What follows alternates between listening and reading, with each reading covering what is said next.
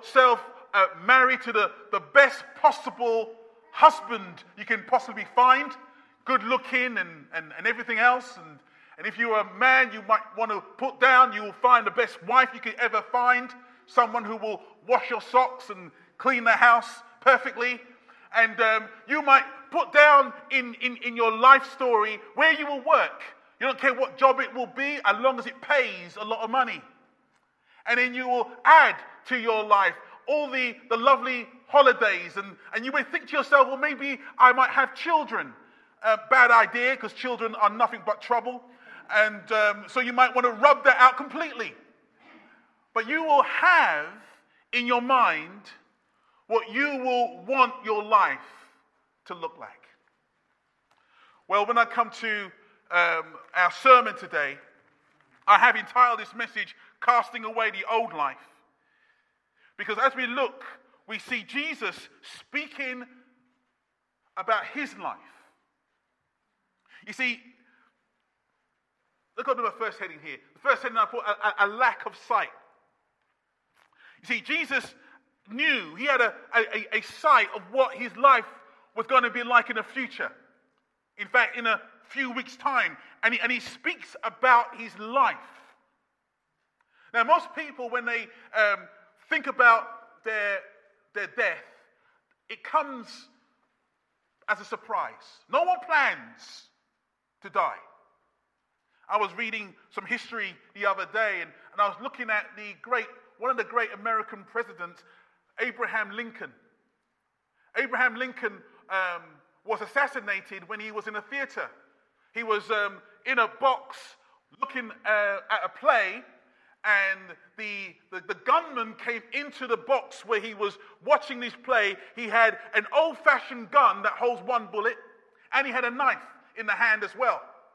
He went up to Abraham Lincoln and he shot him once in the head. After doing that, he jumped over the balcony, landed on the stage, shouted something, and then made it escape. Now, this man planned to kill Abraham Lincoln. But Abraham Lincoln did not know that when he woke up that morning, that was going to be his last day on earth. He didn't realize it, he didn't know. He planned for many different things, but he didn't plan for this. Not so with Jesus Christ. See, Jesus Christ knew exactly what awaited for him in Jerusalem. And so he writes, he, he, he speaks to the disciples and he says, he takes the 12 aside and told them, We are going to Jerusalem, and everything that is written by the prophets about the Son of Man will be fulfilled. He will be delivered over to the Gentiles. They will mock him, insult him, spit on him. They will flog him and kill him. And on the third day, he will rise. Jesus knew the first thing that was going to happen to him was that he's going to be turned over to the Gentiles. The Gentiles are the non Jews. These Gentiles took the form of the Roman soldiers. And the Roman soldiers hated the Jews. Their army, they defeated the Jewish army, and after defeating the Jewish army, they ran the whole of Jerusalem and the surrounding areas. And the Romans hated the Jews. And Jesus realized that when he goes to Jerusalem, he's going to be handed over to a group of men who hate the Jews. Now, in our modern day, we can think back a few, few years and we are, mind, are, are reminded of Hitler. And we are reminded of the concentration camps. Some of the stories that come out from the concentration camps from the Germans who hated the Jews were awful. And Jesus knew that he was going to be handed over to a group of men who hated Jewish people. Not only that, he also knew that he was going to be mistreated. We saw it already. Look what it said. He will be delivered over to the Gentiles that will mock him, insult him, spit on him, flog him, and abuse him. Jesus knew that that was going to happen to him. Can you imagine if you knew that was going to happen to you, would you go to Jerusalem? Would you apply for a job knowing that this was going to happen to you? But it's exactly what Jesus did. He knew that in Jerusalem there was going to be a time where his back was going to be opened up with a whip. There were going to be men spitting on him and pulling his beard and beating on him. He knew that he was going to be mistreated and physically abused. He knew it. And he mentioned it. But he also mentioned and says that he was going to be killed, murdered. He was only 33 years of age, and at the prime of his life, he was going to be snuffed out. No family, no future, no inheritance, no nothing. He knew that at the prime of his life, when he goes to Jerusalem, he was going to be killed. The Bible turns around and says, For Christ also suffered once for sin, the righteous for the unrighteous, to bring you to God. He was put to death in the body. Amazing love that Christ was going to be put to death for you and me. And he knew that's why he was going. But only that he knew, knew that, not only did he know that he was going to be handed over to the Gentiles, he was going to be mistreated, he was going to be killed, but he also knew that he's going to be resurrected. Now, let me just stop right here, just for a moment. That Jesus knew that he was going to rise from the dead. And I was thinking to myself, you know, you know, I'm, I'm not a betting man. I'm not a betting man. But if I was a betting man, I would say to myself, well, he was right about being handed over to the Gentiles. We, we saw the Romans taking hold of him and, and, and crucifying him. We know that. He was right about being spat on and being whipped and being flogged and beat. He was right about that. We read it in the Gospels. It happened just as he said it would have happened. Just read it for yourself. It's right there. It's a two or three weeks before it happens. And Jesus is saying, I'm going to Jerusalem and I'm telling you guys, this is what's going to happen to me. And we read that happened. And then he says, I'm going to be killed. I'm going to be murdered. I'm going to be crucified. And we read the gospel, and sure enough, Jesus Christ is nailed to the cross and he's murdered. Now, I'm not a betting man, but if I was, what's the likelihood he's going to be right the fourth time? It's very, very likely, isn't it? I will put all my wealth onto the fact that I know that Christ is going to speak the truth. And the Bible says that there's an empty tomb.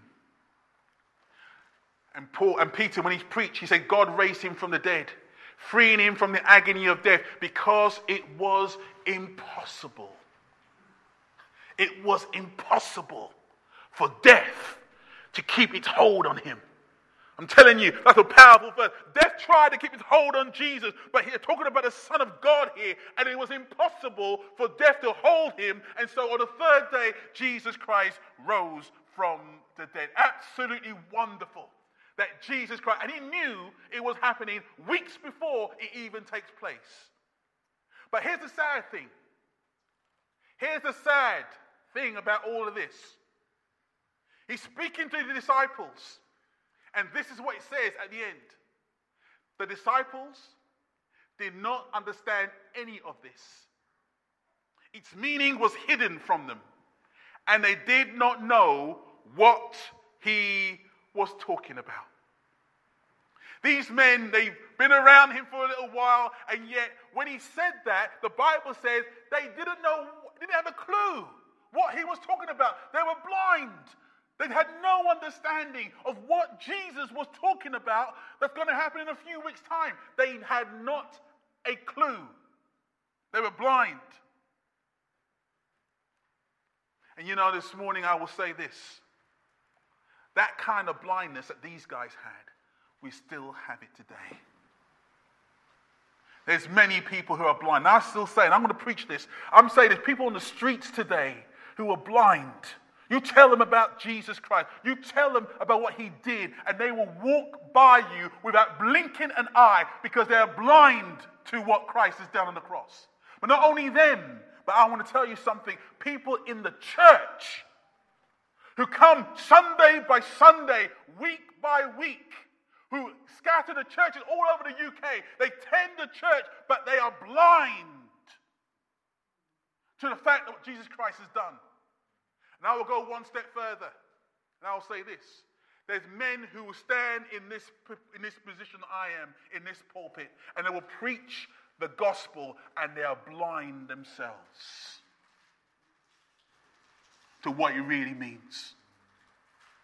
Men and women across our nation, not only in the UK but in other countries as well, claim to believe the gospel, claim to preach the Bible, but I want to tell you, even preachers are blind to what the gospel says and what to to Jesus. So you got the blind leading the blind.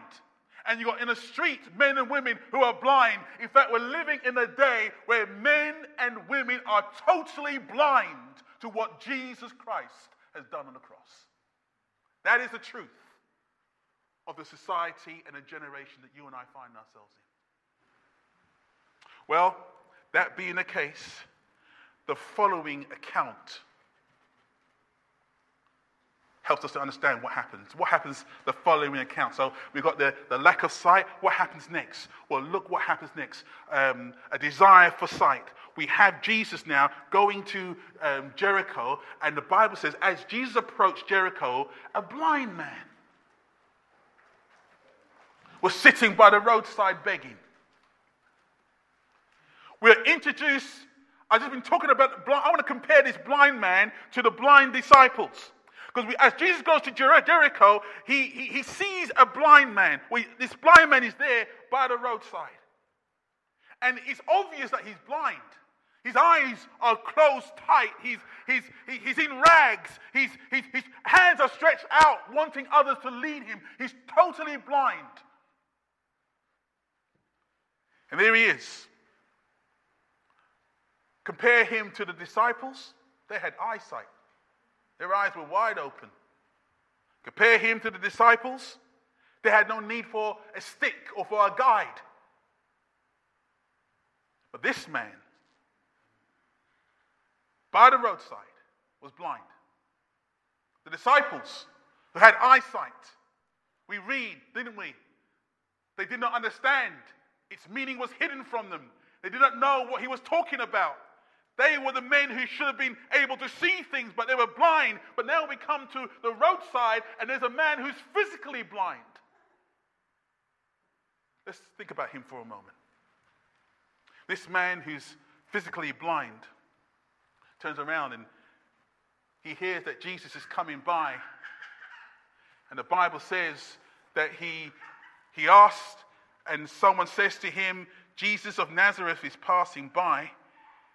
And when he hears it, he cries out, Jesus, son of David, have mercy on me.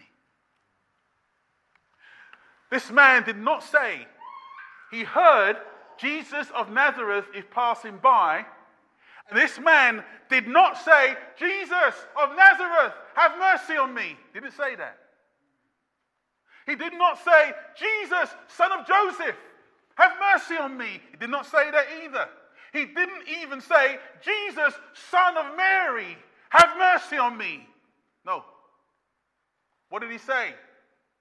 He said, Jesus, son of David, have mercy on me. And let me tell you something right here. When he said Jesus, son of David, he's going back into the Old Testament and he's saying Jesus, the son of David, is the Messiah. The son of David is going to be the Christ. So when he says, Jesus, son of David, we could turn around and say, he was saying, Jesus, Messiah, have mercy on me. Jesus, the Christ, have mercy on me. Jesus, the rescuer, have mercy on me. Jesus, the Savior, have mercy on me.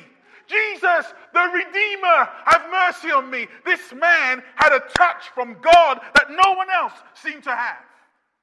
This man had a revelation from God that no one else seemed to have. And he was able to say, not Jesus of Nazareth, no, no, no, but Jesus, the Messiah, the one that the Old Testament was speaking about, the one that it was written that he was going to be mocked and abused and crucified, that one. Have mercy on me. This man was physically blind, God touched him.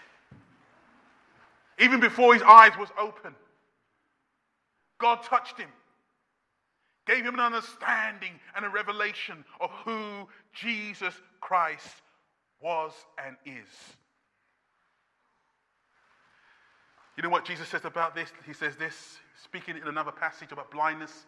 He says this Jesus said, For judgment I've come into the world, so that the blind will see, and those who see will become blind. Some Pharisees who were with him heard him say this and asked, What? Are we blind too? Jesus said, If you were blind, you would not be guilty of sin. But now you claim you can see, your guilt remains. What Jesus is saying is, see that blind man? This blind man is poor. This blind man is hopeless. He's got so much guilt, but in his blindness, he's crying out for help. In his blindness, he's saying, Lord Jesus, save me, save me, save me. In his blindness, he's crying out for a Savior. I don't want to be like that blind man. Oh, I got eyes, all right. I can, I can see us wear glasses from time to time, but you know, I can see. But I want to be like that blind man. I want to be like that man who sits on the side of the road and crying out because he had a touch from God and he knew who Jesus was. Sadly, there are too many people sitting in chairs and in pews across our nation saying, I can see, I can see, and yet they're not crying out for the Savior to touch them, to forgive them, to cleanse them, and to wash them but they're walking around saying, I can see. Jesus has a word for those men. And when, where are you this morning? I ask myself, where are you? Are you someone who claim you can see and yet there's no cry in your heart that Jesus have mercy on you? I pray that God will give us an understanding that we need to know who Christ really is and call to him. Okay, so let's just go to my third point. There was a desire for sight. This man cries out. He knew who Jesus was. And the third thing here, a receiving of sight. This man, we know his name. John tells uh, Mark tells us his name is Bartimaeus, blind Bartimaeus. And as he cries out, Jesus, son of David, have mercy on me. Jesus, Messiah, Christ, Savior, have mercy on me. We are told that people spoke to him and we, we hear them. Those who led the way rebuked him and told him to be quiet. But he shouted all the more, Son of David, have mercy on me.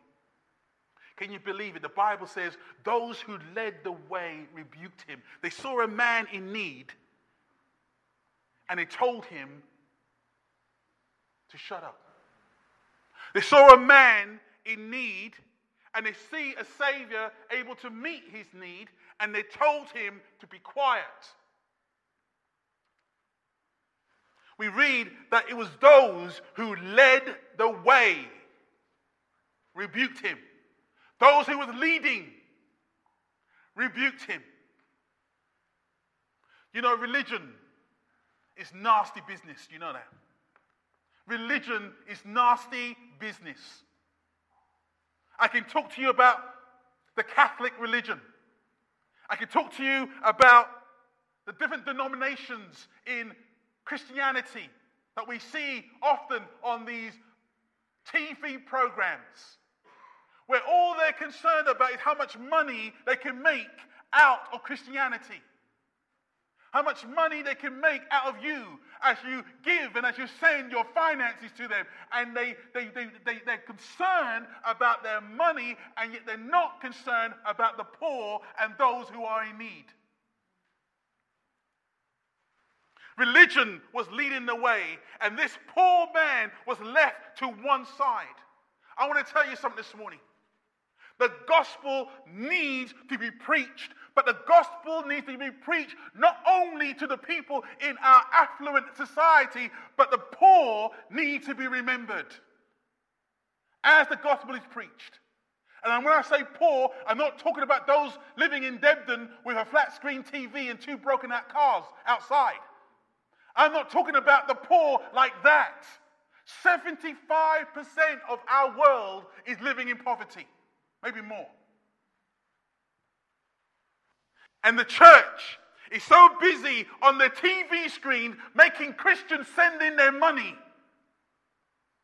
So busy, like some of the Catholic churches, looking after these glorious big buildings where there's beggars outside of their building. We need to come back to the gospel that preaches Christ and remembers the poor. And Jesus, and God says in Isaiah 58 if you do that, if you begin to remember the poor and remember those who are in dire need, not only in this country, you can find them, but those who are in other lands who are in complete poverty, if you remember the poor, God has a promise for us. He says, Then you will call and the Lord will answer. You will cry for help, and he will say, Here am I.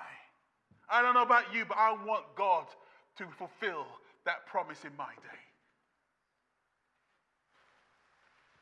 Jesus hears the cry of a beggar. Jesus hears the cry of a poor man. Jesus hears the cry of someone that was pushed to one side by the religious establishment. He hears the cry and he says, Stop! Bring him to me.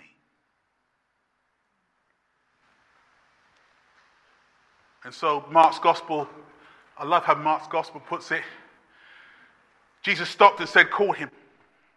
So they called to the blind man, Cheer up on your feet. He's calling you.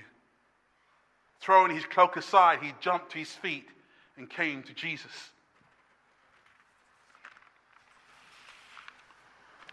You know, blind Bartimaeus was wearing a coat.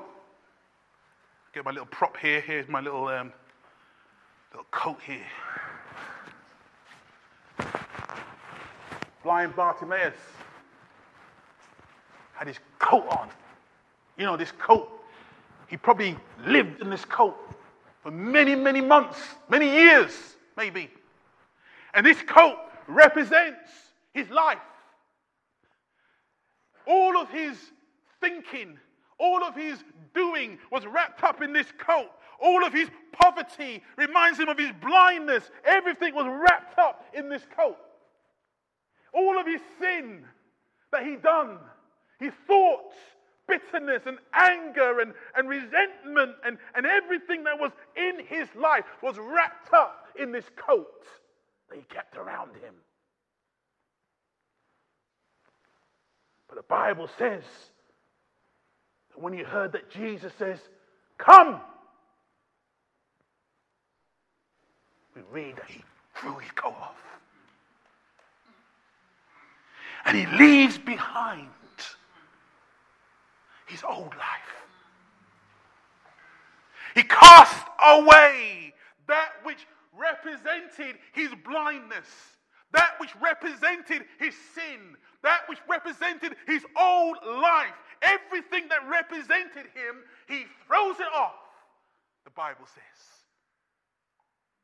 And it goes over to Jesus. Listen when Jesus calls you, your old life has to go. I want to say that again. When Jesus calls you, you have to cast away all the old sin, all the old way of doing things, your old thinking, your old evil practices, the things that you thought was good before you became a Christian, you realize they're no good anymore. All of these things that represent your old life has to be cast away when you come to Jesus Christ. And you know, blind Bartimaeus didn't say, Oh, but I love that old coat. Can I just take some of it with me? Can I just have a little bit every now and again so I can have a little comfort blanket and put my thumb in my finger, my mouth, and, and, and hold my blanket for a little while? No, he got rid of it completely because he was going to something far greater, far better, far superior. Christ was calling him. Left it behind. Now, in my closing statements, I want to wrap up with these couple of verses right here because it says, What do you want me to do for you, Lord? Uh, God, Jesus asked him, Lord, I want to see. He replied, Jesus said to him, Receive your sight. Your faith has healed you. Immediately, he received his sight and followed Jesus, praising God. When all the people saw it, they also praised God. That's a wonderful miracle. It points to who Jesus Christ is. Opening the eyes of a man blind points to who Jesus is. He's not just a miracle worker, he is God walking in the flesh. And that miracle in itself points to who he is. He is God. But not only that, listen to this this blind man, once he received his sight, the Bible says Immediately, he received his sight and he followed the procession. He followed Jesus. You know, some people come to church and they get their miracle, they get their help. Oh Lord, I'm, I'm struggling. I'm in great need. Please help me. Please help me. Please help me. Bang! The Lord helps them and saves them and sorts their problems out. The finances are met. They got healing. They get strength. They get the job they want. They get the house they're looking for. Praise God. Where are they? They're somewhere else going another direction because they're not following Christ anymore. They got what they want, but they don't want to follow Christ. Not this man. Oh no. The Bible says this man, once he received his sight, I'm telling you now, he was touched by God well before his eyes were opened. But once he received his sight, there was only one way for him now. He was going to follow Christ. And today, we live in a generation, we live in a time where we're so materialistic that if we don't get what we want from God, we want to abandon God. If God takes something away from us, we feel we have a right to walk away from Him. I want to tell you this morning God is not looking now for big numbers in churches, He's not looking for these mega churches. No, that doesn't impress Him. If He wants a mega church, He can have a mega church anytime He wants. In fact, when Jesus was walking on the earth, and the Bible says that he had a mega crowd following him, he tells them, Listen, you want to follow me, you prepare to die. He's not interested in numbers. But what he's interested in is one beggar, one man in the roadside that everyone else was telling to be quiet, one man on the roadside who nobody really wanted to speak to, one man who nobody really took any notice of, one man who cried out, Jesus, you are the Christ, you are the Messiah, have mercy on me. One man. That's what he was looking for. He stopped everything. So that one person might come into right relationship with God. Praise God. Are you that one woman this morning? Are you going to be that one man this morning? That though everyone else is moving wrong in their lives, trying to get this and trying to get that, trying to better themselves, trying to write their own story about how wonderful their life's going to be, will you be that one woman, that one man who turns around and say, I just want Christ? Because with him, I have all other things provided for. Sadly, I've seen too many Christians pick up their cloak. Thank you for the service, Pastor. It was a great service today. We sang some nice songs. Thanks, James. Got my old life now. See you next Sunday. And they're off again. Carrying their old life. Next Sunday, the clock will be off. Praise God. Hallelujah. But I've got my cloak very close to me and I'm going to take it up before I go. Friends, it's not about numbers, but He wants your heart. He wants you to love Him as He loves you. Impossible. That's what He wants.